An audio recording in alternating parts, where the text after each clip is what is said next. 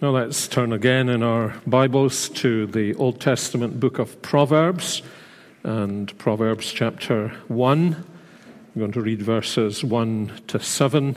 And if you're using the church Bible uh, that you may have picked up at the welcome desk, it's on page 635.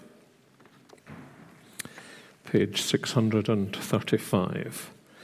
And let's uh, read uh, here the first uh, seven verses again. The Proverbs of Solomon, son of David, king of Israel.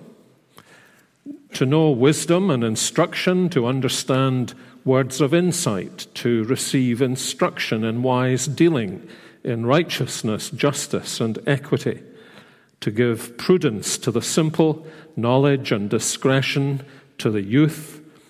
Let the wise hear and increase in learning, and the one who understands obtain guidance to understand a proverb and a saying, the words of the wise and their riddles. And then, what is really our text for tonight's study Verse 7 The fear of the Lord is the beginning of knowledge. Fools despise wisdom and instruction. So I was thinking about this evening. I realized this is the third message on these seven verses.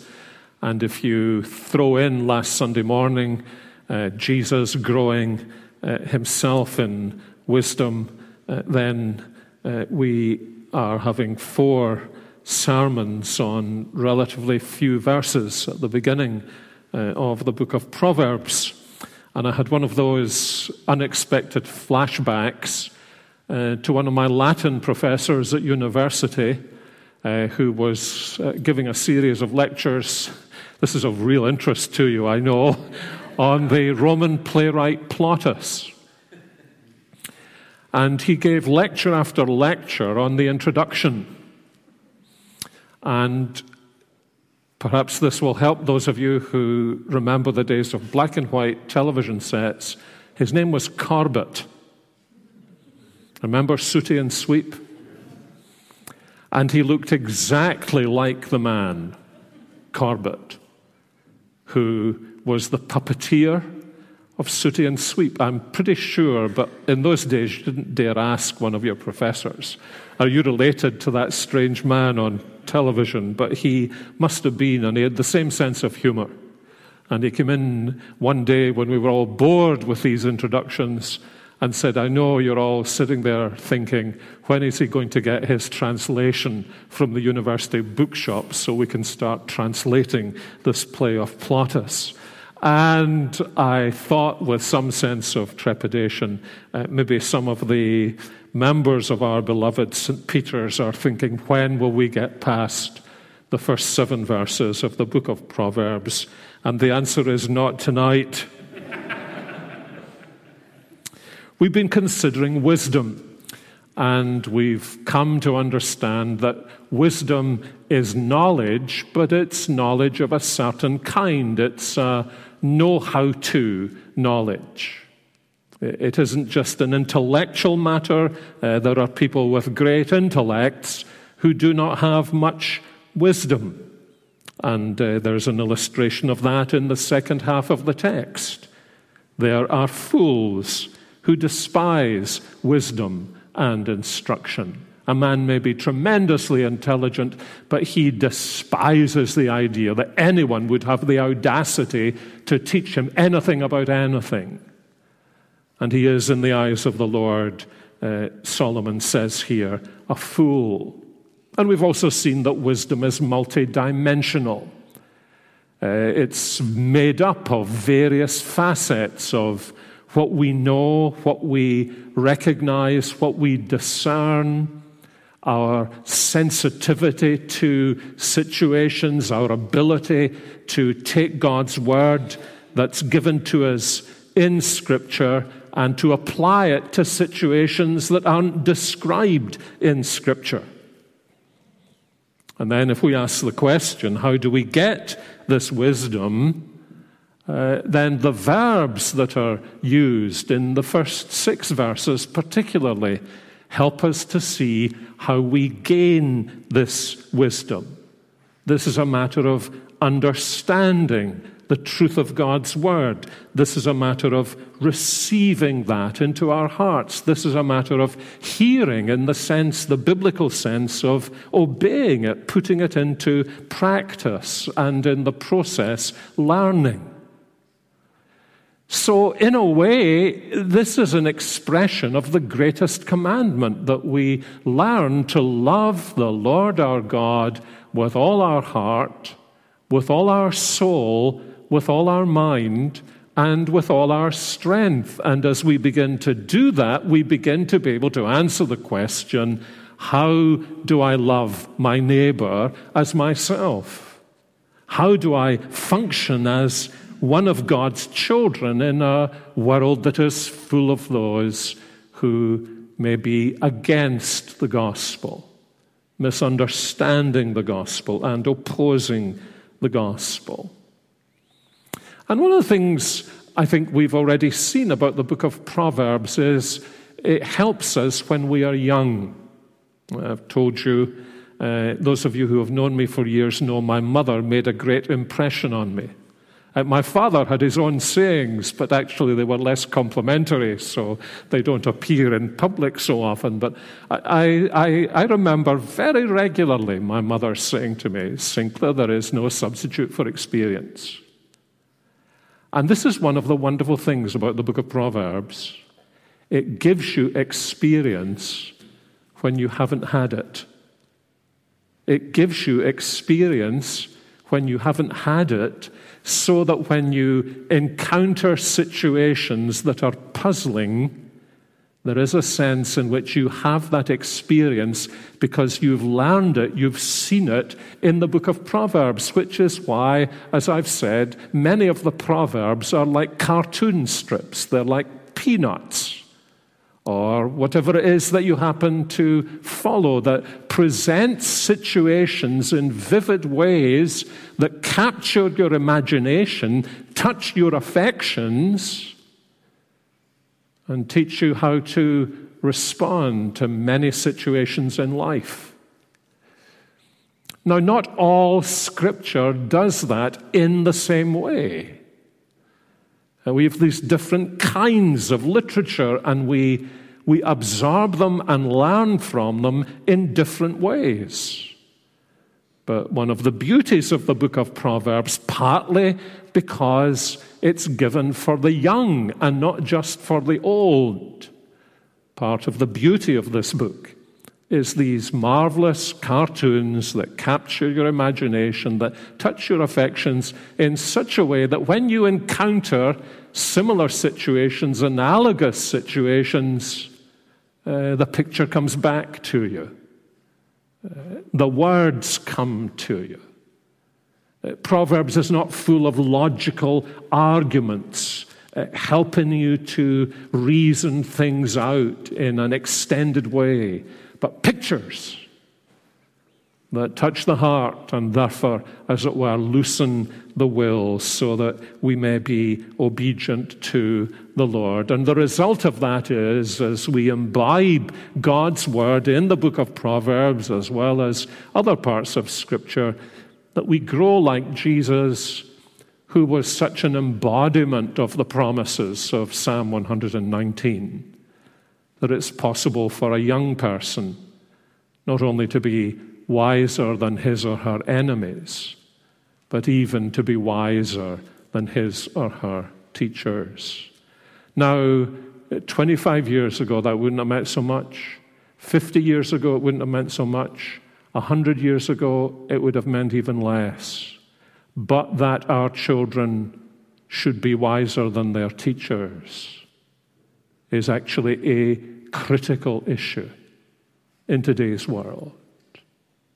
Uh, because whereas uh, a teacher might be there to teach Shakespeare and no more than the child, there are, as we know, and will be teachers who are there whose teaching will seek to destroy the gospel, the word of God, and those who are the children of God's covenant.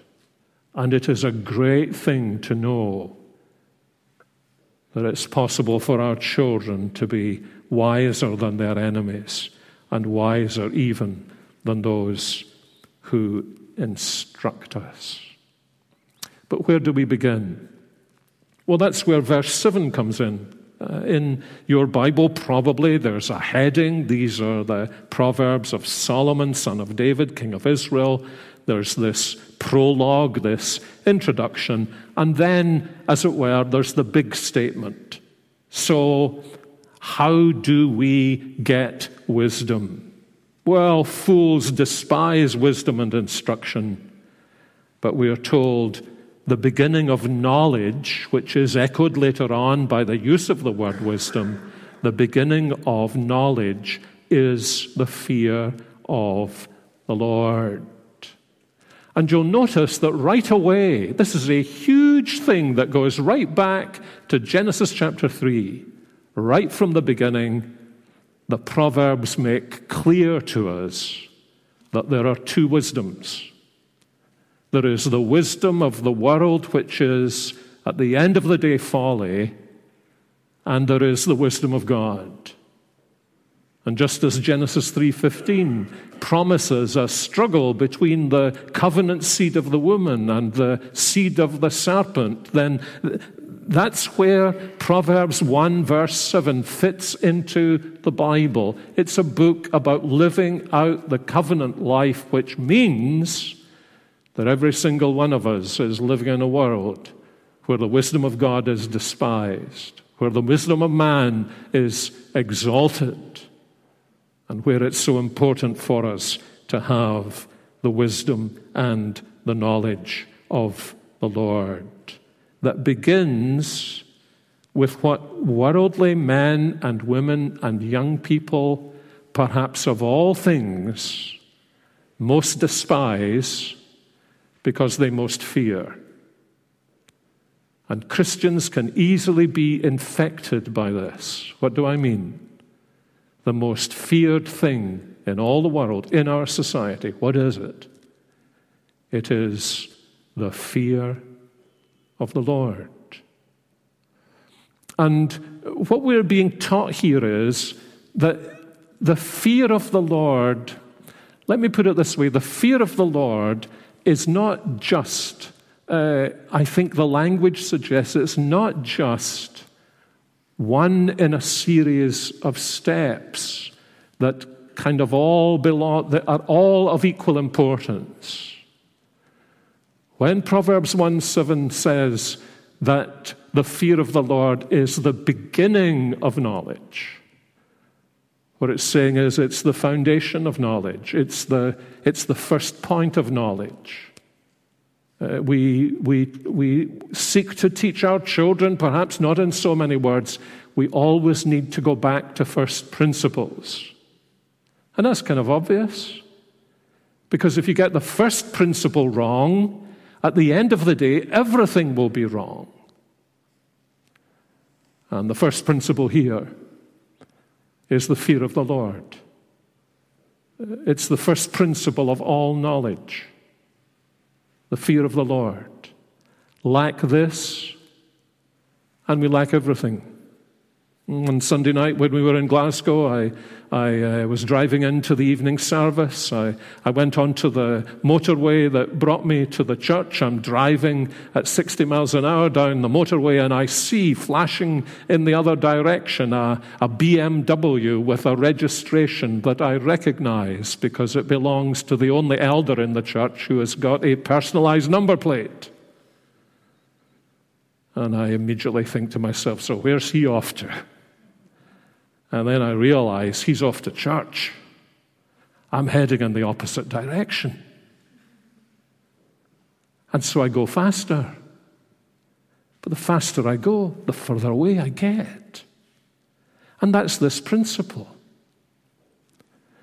The more you grow as a person, the more you know as a person, the more you do as a person, the further away you get from the key to the whole of life and to the entire cosmos if you do not understand that the foundation of everything in your life and everything we do in the world needs to be that knowledge of God that begins with the fear of God. I'm not sure that this will be the last sermon on these seven verses, but let, let me just pause on that because it's so important for us when we are, when we are addressing the non Christian world. The non Christian world wants to say to us, well, we can talk about this on a, on a new, without any prejudice whatsoever. I'm a completely unprejudiced person. So let us talk about this on a neutral basis. Let us talk about this without reference to God. And you must never allow yourself to be hauled over to that ground. Because the moment you are hauled over to that ground, everything goes. I've used this illustration before. Let's talk about man. Let's, let's talk about gender. Let's talk about all these things. But we must have no reference to God what's happened if you say, well, let's do that. What's happened is that you have lost the very fundamental element of our existence as human beings. What is it? Genesis 1 26 to 28. We're made as the image of God. So long as I leave God out of the conversation as the first principle of all things, then I can never arrive at a proper understanding of what it means to be a human being. That doesn't mean that because you hold these things to be true and dear, you know everything about anatomy, physiology, psychology, and the cosmos. No, not at all. But it means if you get it wrong at the beginning, you'll never get it right at the end and the more able you are, the further you will go from the truth. I Wonder if any of you went to see the Open Championship, or you've got satellite TV and you caught a bit of it, or somehow you, you saw those men who apparently, with little effort, can hit a golf ball 300 yards. And then they end up in the whins, and you think, these idiots, what are they doing in the whins? I wouldn't have ended up there. No, the reason you wouldn't have ended up there is because you don't have the ability to hit the ball more than 150 yards. You don't get as far as the whins. It's because of their ability that they got into that situation. A very small error at the point of impact and this would be true of any sport, wouldn't it? A very small error at the point of impact creates a greater error the greater the force. And that's true of the human intellect as well. Which is why, dear friends, it shouldn't at all surprise us that the world is full of brainy people who deny the existence of God. It's not because they're brainy, it's because they don't have the first principle. And you notice that that's one of the things. There are two things they're seeking for. They're either seeking for the ability to create eternal life, or they're seeking for the ability to find something other than God, who is the first principle of all things. And you see so many different ways there is this passion to find a unifying fundamental principle to everything that is, as long as it's not God. And here, Solomon, in days of his wisdom, in earlier days, when he had sought wisdom, you remember, it was the first thing that he wanted from the Lord, understood this and that real knowledge involves the fear of the Lord. And you can never really understand the world, and you certainly can't understand yourself until you begin there. And uh, of course, the book of Proverbs was uh, written for a, a, a, Semitic environment, but um, you remember what was over the, the temple of uh, Apollos, wasn't it? In, uh, in, the, the, in ancient Greek, they say it's not there any longer. The foundation of all right thinking know thyself. Know thyself. That's where Socrates was supposed to have got his famous statement that the unexamined life is not worth living because know yourself is the foundation of everything. That sounds extraordinarily modern, doesn't it? What's the, what's the passion of our time? Is to, is to discover yourself. It's the project of the self. To discover who you really are, and then with your self created self, to tell us who you are. And so long as that is our starting place, it shouldn't surprise us that we end up in the confusion, moral, ethical, social, political, legal, international mess in which we find ourselves. Because when you reject the knowledge of God, and the fear of the Lord as the foundation for all things, you are on the track that leads ultimately to confusion and to various forms of self destruction. And thankfully, we may be seeing some of those forms of destruction, those implosions already. And so this is, this is a, you know, this is such a hugely significant statement. And the best Christian thinkers, who are always the ones David Robertson and I agree with, of course, the best Christian thinkers have always understood this. Augustine, uh, you, you want to know what I want to know. I want to know God and I want to know my own soul. And you say, Is there nothing else? And I say, There's nothing else I want to know. When I know those things, I know everything I need.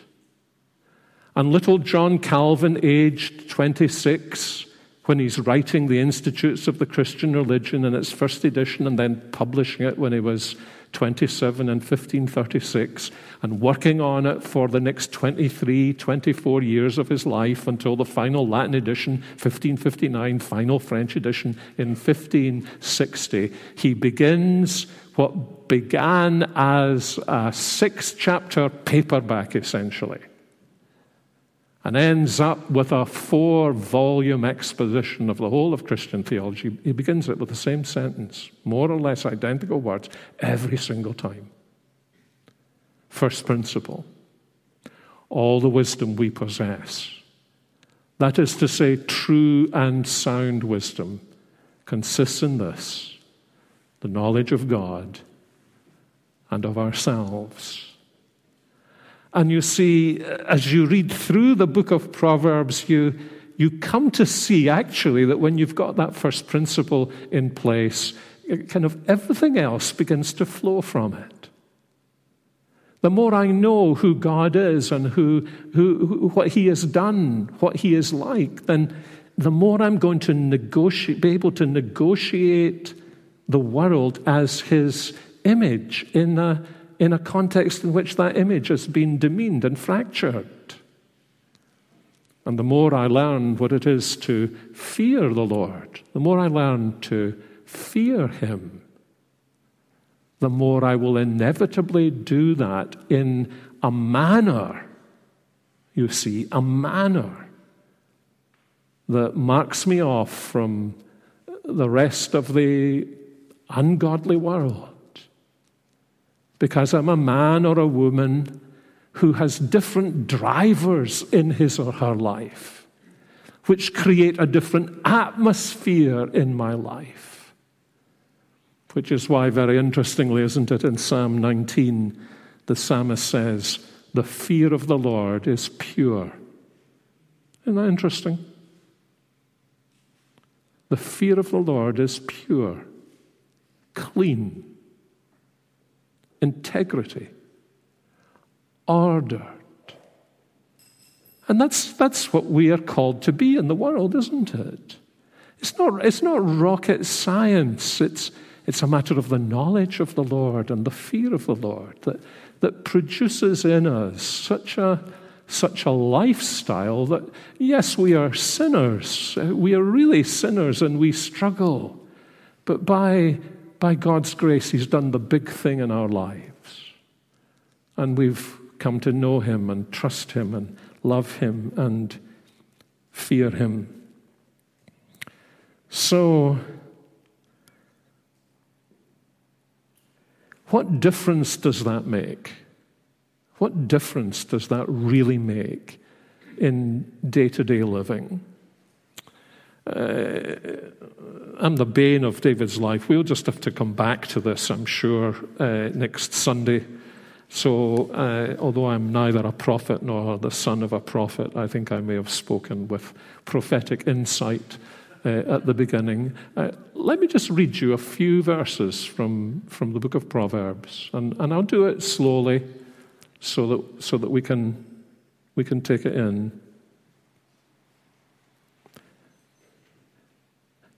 Be not wise in your own eyes. Now that's novel. Because we live in a world that is wise in its own eyes, that thinks how I see it is how it is. Be not wise in your own eyes. I should be, you, should be, you should be writing down the verse number, and then there'll be a prize at the end for the person who got most of the verse numbers right. Be not wise in your own eyes. Fear the Lord and turn away from evil. I say again, it's not rocket science. What happens when you fear the Lord, which we'll come to, God willing, next Lord's Day evening? The effect is that you turn away from evil. The implication is that if, if the fear of the Lord is not a reality in your life, then you're not likely to turn away from evil. You all knew that was Proverbs 3, verse 7. Here's Proverbs 10, verse 27. The fear of the Lord prolongs life. Now, we all know the book of Proverbs is not like that chocolate machine that's still down there in the Dundee station. They've changed everything at the front, but the chocolate machine is still there. The book of Proverbs is you don't, you don't put money in and, and it pops out like your fortune cookie in the Chinese restaurant. That's not how it works. It understands we live in a fallen world where things go terribly wrong sometimes, and mysterious and awful things happen also to Christians. So, this is not saying Christians live longer than non Christians. Although there's always some report coming out that will tell you you'll either be happier or you'll live longer if you're a Christian, and then some bazooka fellow, you know, writes an entire book about it. What it's saying is that uh, that actually will be true of you.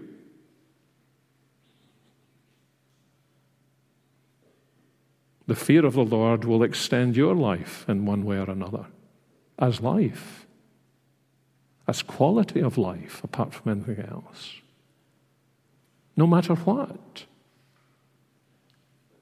So that no matter what, no one would ever be able to say to you, Look, you've wasted your life and your time fearing the Lord. Because look how short it's been. Now, what would a Christian say to that? They would say, Yes, it's been short, but its quality has been different. And this is only the beginning. Well, here's another one. Uh, Whoever walks in uprightness fears the Lord, but he who is devious in his ways despises him. Now, why is that helpful to us? Because if you are despised for being a Christian believer, you know the reason is never simply personal. Now, some Christians, us included, do the wackiest of things. We can be so stupid, we can be so insensitive. So, this is not a declaration that everyone who believes has supreme wisdom. But it is saying that the person who has learned the wisdom of the fear of the Lord knows that when he or she experiences opposition, it's not just about them. I don't know who told me this. I don't know whether I found it myself when I was reading my Bible as a teenager, but when I was a teenager, it dawned on me that all the stuff I might get from people I knew was never primarily about me unless I actually deserved it. And when you understand that and you, you live in that atmosphere of the fear of the Lord and in His presence, then in all of those circumstances, you're able to say, Lord, I know this isn't about me. And so long as that is true, I don't take it to myself because it's about you, and you have taken it, and you will be with me in it, and you will do your own marvelous work through it.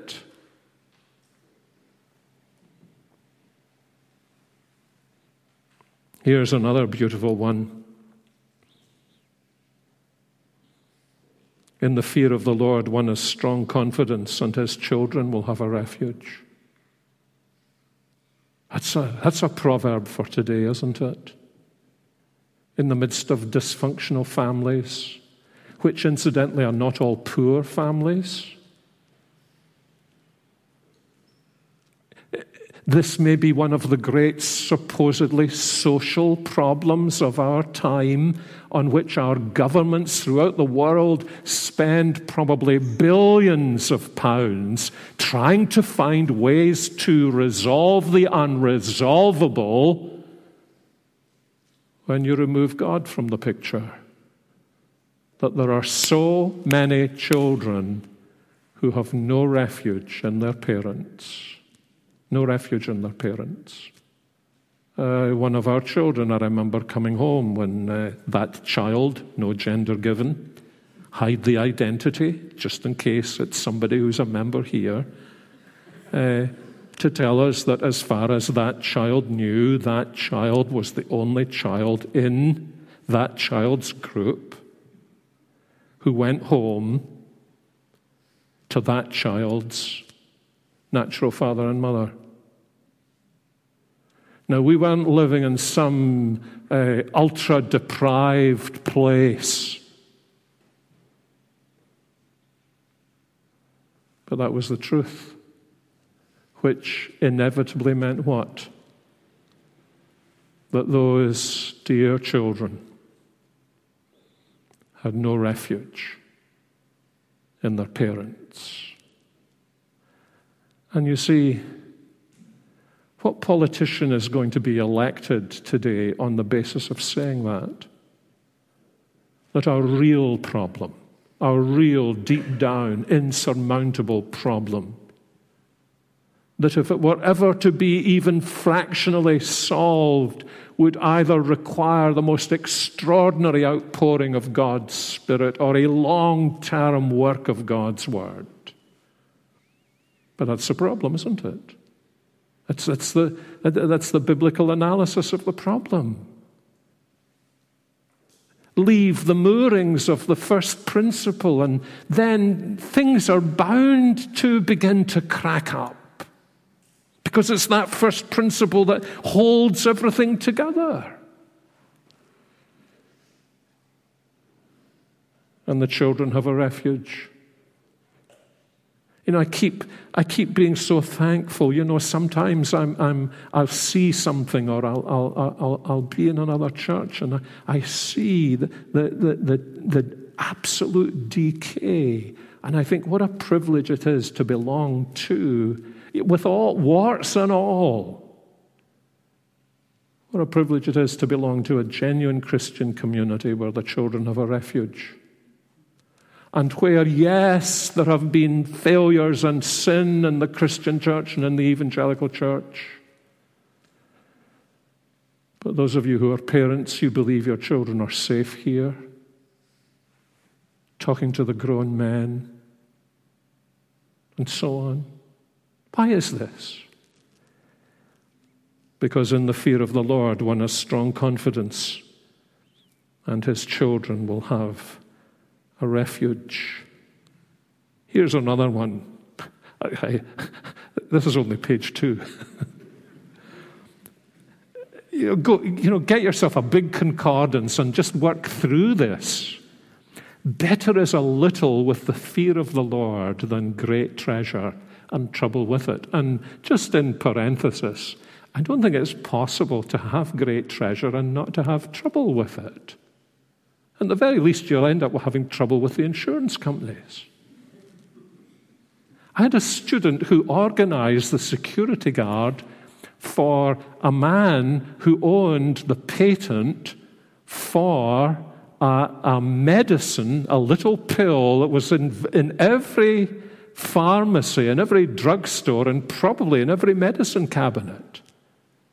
And uh, this fellow, who was a doctoral student, had the marvelous job. The only thing he did was to organize the rota for the security guards because this man had things in his house no insurance company was prepared to insure unless there was 24 hour a day physical human security.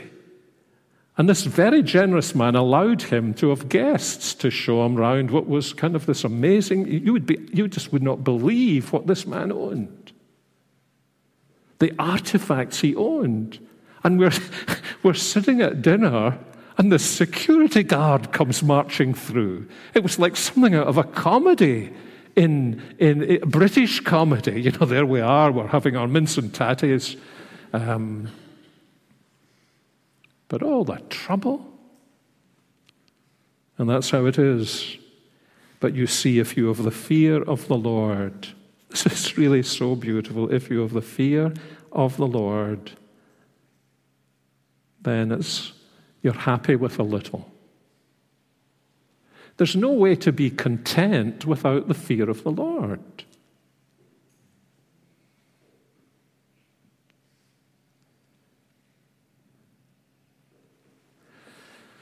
I better not start or go on. Um,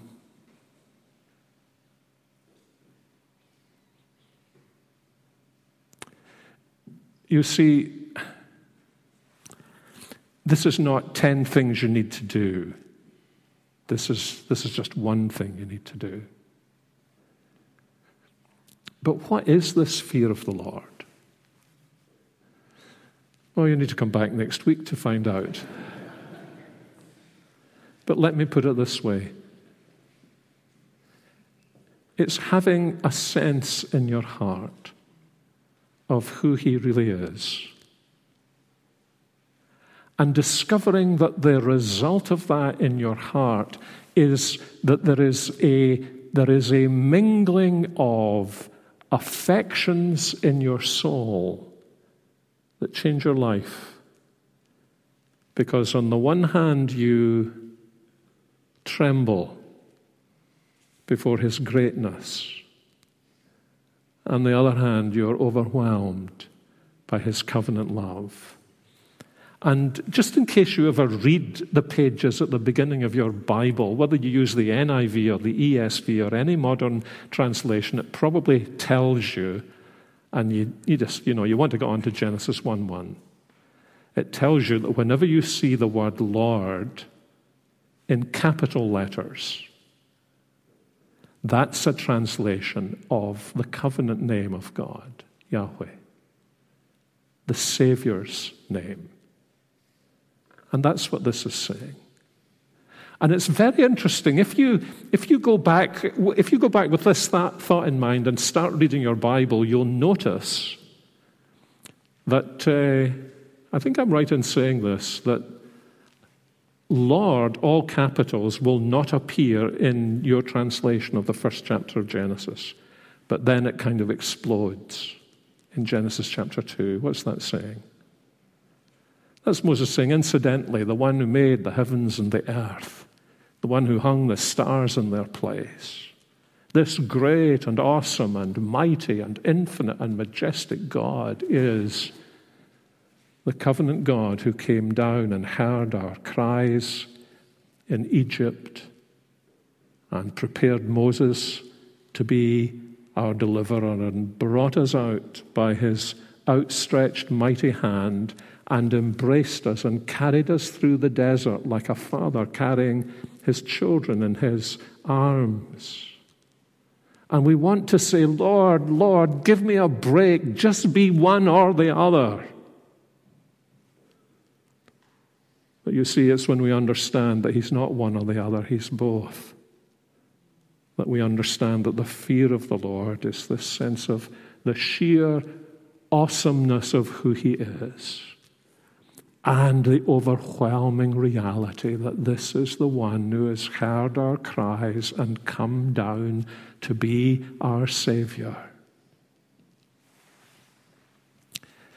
Remember the wind in the willows where uh,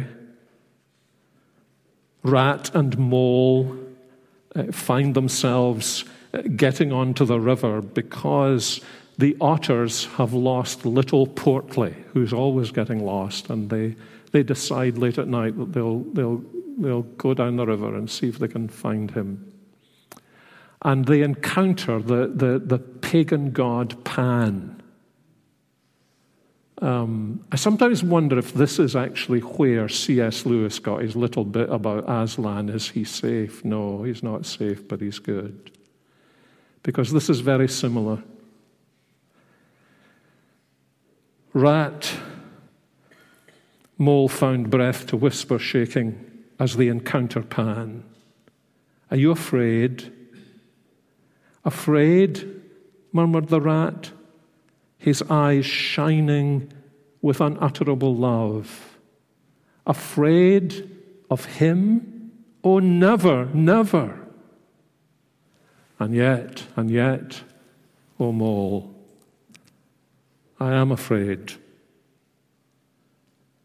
Then the two animals, crouching in the earth, bowed their heads and did worship.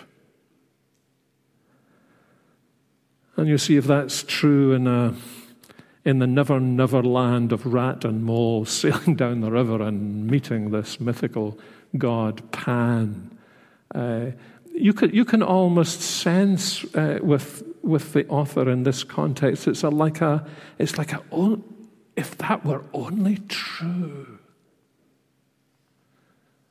And the great thing God's covenant people have come to know is that uh, there is no Pan, but there is the living and true God who has made himself known to us in Jesus Christ. And when we encounter him, we may well say to one another, Are you afraid? And we will say, No, of him I could not possibly be afraid yet. I am. And it leads me to bow before him and worship him. And you see, when we have done that, uh, life is changed for us.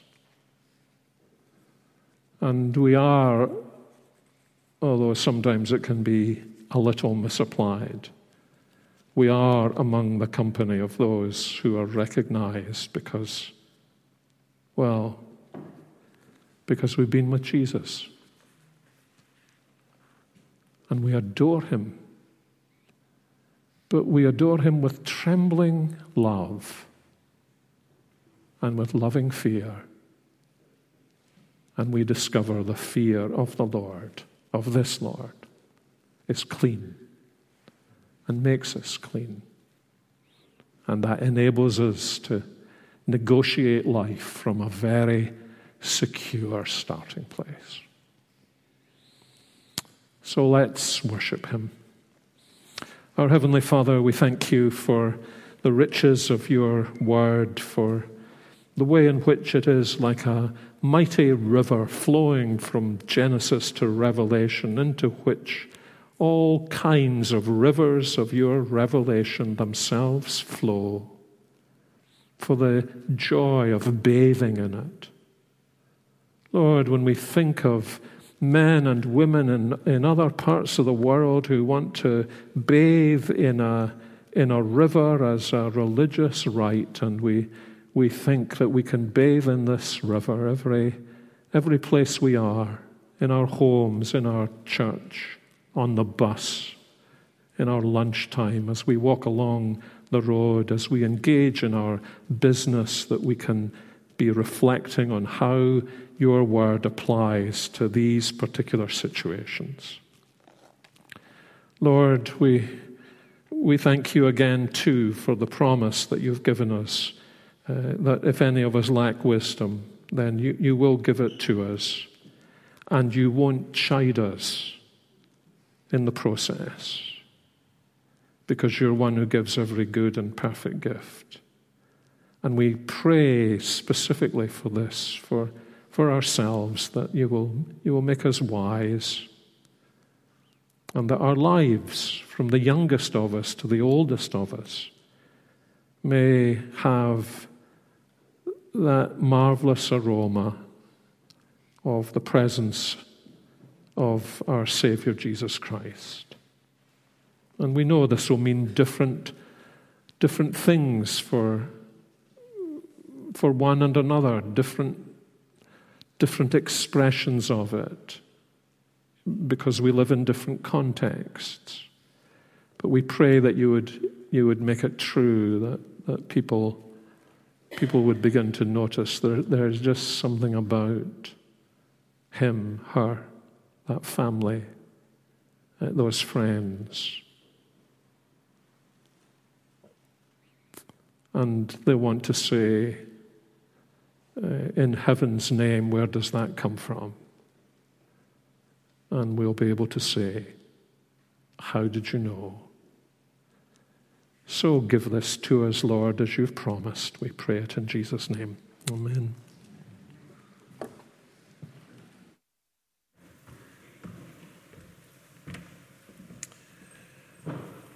And to finish by singing the song, Be Thou My Vision, O Lord of my heart, nor be all else to me save that Thou